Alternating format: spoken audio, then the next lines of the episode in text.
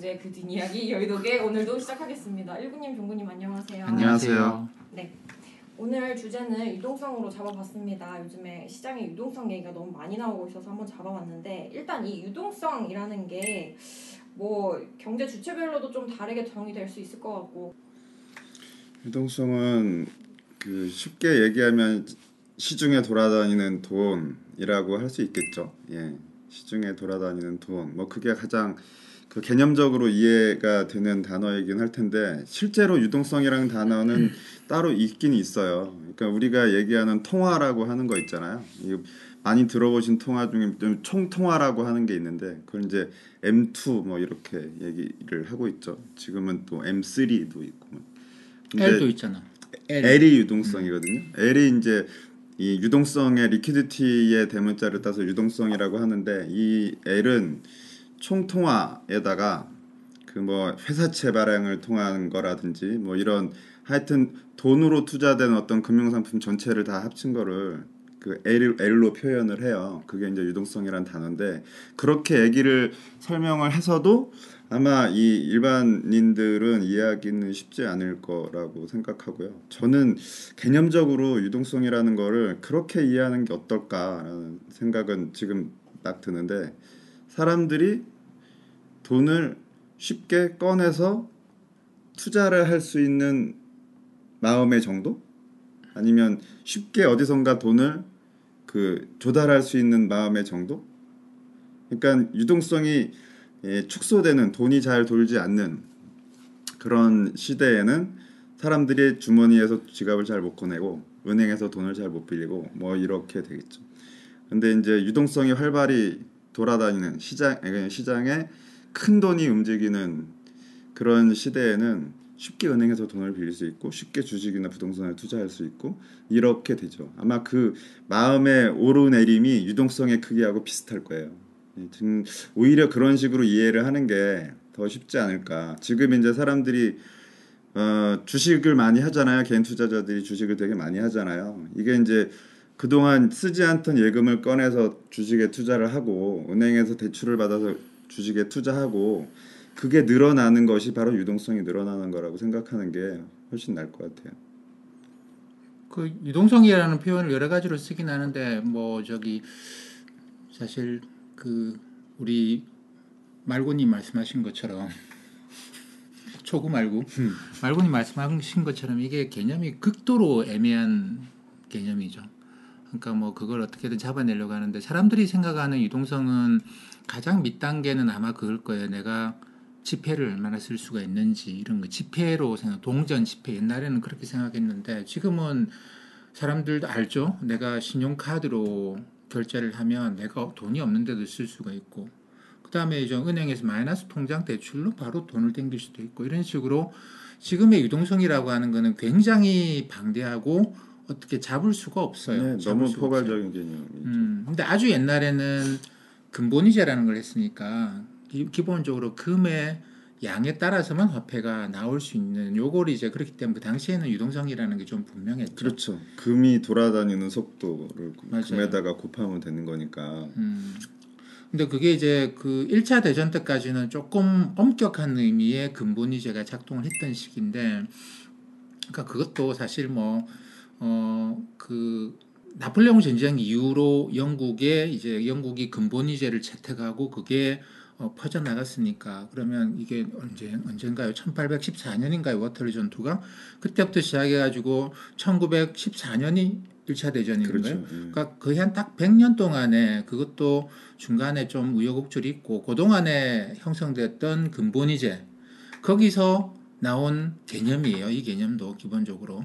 그러니까 금의 양이 얼마고 그러면 경제 돈이 얼마고 우리가 거래하는 데 쓰는 돈의 양이 이만큼 있는데 물건이 마- 양이 이만큼 자꾸만 늘어나. 올해 풍년이야. 곡식의 양이 엄청 늘어나. 그러면 유동성이 부족해서 이 가격이 떨어진다. 그러니까 이게 상품의 양이 너무 많고 돈의 양은 작으니까 돈이 값어치가 높고 상품의 값어치는 떨어질 수밖에 없다. 여기서 나온 게 이제 화폐 수량설 이런 거죠. 그렇죠. 예, 거기서부터 유동성이라고 하는 그래서 이, 이 곡물의 양이 이만큼 늘어났으면 돈도 이만큼 늘려줘야지 가격이 안 떨어지는 거 아니냐. 그래서 이제 미국의 농민들이 들고 일어났죠. 어, 유동성을 늘려라, 돈을 늘려라. 그러면서 1894년인가 그때 대통령 선거에서는 그 가지고 난리가 나요. 그러니까 미국의 민주당과 공화당이 그걸로 충돌합니다. 공화당은 돈을 그렇게 함부로 늘리면 안 된다. 근본 이제 계속 유지하자. 민주당은 아니 돈을 그렇게 안 늘리니까 농민들이 다 망하잖아 지금. 그러니까 농업 기술은 갈수록 좋아져가고 있고 그래서 갈수록 많은 농작물이 생- 그 수확이 되는데 유동성은 이거밖에 없잖아. 그러니까 지금 우리가 다 망하게 생겼지. 금 버리고 은 가자, 은으로 가자, 은본이제 가자, 뭐 이런 이야기. 그 당시에 이제 선거 를 위해서 인위적으로 만들어서 퍼뜨렸던 동화가 도로시, 네. 예, 도로시 이야기. 그러니까 이, 뭐 그게 뭐지? 이상한, 이상한 나라의 리스트. 앨리스는 아니지. 이상한 나라의. 뭐지? 오즈의 아니, 마법사. 와, 오즈의 마법사 뭐지?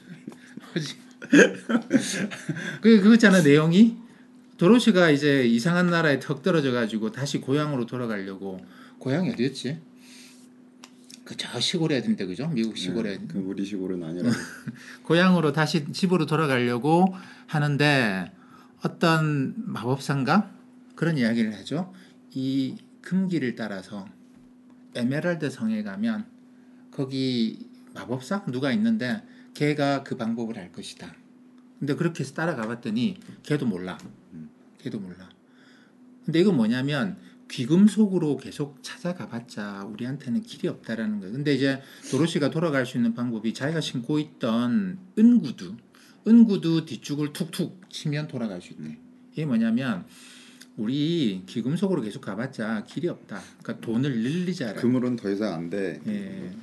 이 금본위제라고 하는 거는 유동성의 양이 금에 의해서 결정되기 때문에 인간이 어떻게 유동성을 조절할 수 있는 건 아니에요. 근데 그 이후로 금본위제가 무너지고 이게 흔히 말하는 legal currency 법정 화폐, fiat money, fiat money라고 일반적으로 법정 화폐는 표현하는데 이 fiat가 뭐냐면 let it be라고 하는 그 너 있어라라고 하는 게 피에트라고 하는 건데 그러니까 그냥 너 화폐 있어 그러면 옛날에는 그거는 신이 금을 만들어 줘야 되는 건데 이제는 사람이 지 마음대로 어 너 있어 렛 할 수 있다라는 그런 의미. 그게 이제 중앙은행에 대한 절대적인 믿음이 음. 바탕에 깔려 있고 중앙은행이 발행하면 그게 곧 돈이야. 뭐 이런 식의 개념으로 가, 가게 되는 거죠. 맞아. 그래서 이제 그 이 종이 종이가 단지 종이 한쪽일 뿐인 이게 돈일 수 있는 게 이제 그런 믿음 믿음을 절대적으로 이제 갖게 되면서 아니 강요를 하면서 뭐 이게 발생이 되는 거죠. 음. 그 초기에는 우리가 어떤 생각을 했느냐면 경제학계도 70년대, 80년대까지만 하더라도 어, 돈의 양을 조절할 수 있다라고 생각을 했어요. 사람이 피에트만이니까 돈을 덜 찍고 많이 찍고 하면 돈의 총량이 조절되는 거 아닌가, 유동성을 조절할 수 있는 거 아닌가, 중앙은행이 이런 생각을 했는데 이게 이제 허상이었던 거지. 그 그렇죠. 당시에 네. 마니토리스트, 밀튼 프리드만 이런 사람들이 이제 중앙은행이 통화 공급을 일정하게 조정하면 관리 가능하다. 근데 이거는 지금도 가능한 나라가 있어요. 중국. 중국 같이 이제 전체주의적 국가에서는 기본적으로 가능해요. 이게 돈의 양을 조절하면서 가능한데 왜냐하면 은행도 그만큼만 해. 모든 금융기관들한테 너 이거 하지 마, 이거 해 이렇게 하면 돈의 총량을 유동성을 이 중앙은행이 컨트롤할 수 있다. 화폐를 찍는 거나 신용을 공유하는 거를 딱 정해 놓을 수 있다라는 거죠. 근데 이미 80년대부터 미국 사회에서 이게 안 먹히는 거예요. 그렇죠. 안 먹혀. 이 국가가 중앙은행이 너 이거 해 하지 마라고 지시를 할 수가 없다라는 거예요. 그러다 보니까 그때부터는 유동성이라는 게 이게 굉장히 애매한 개념이 되기 시작합니다.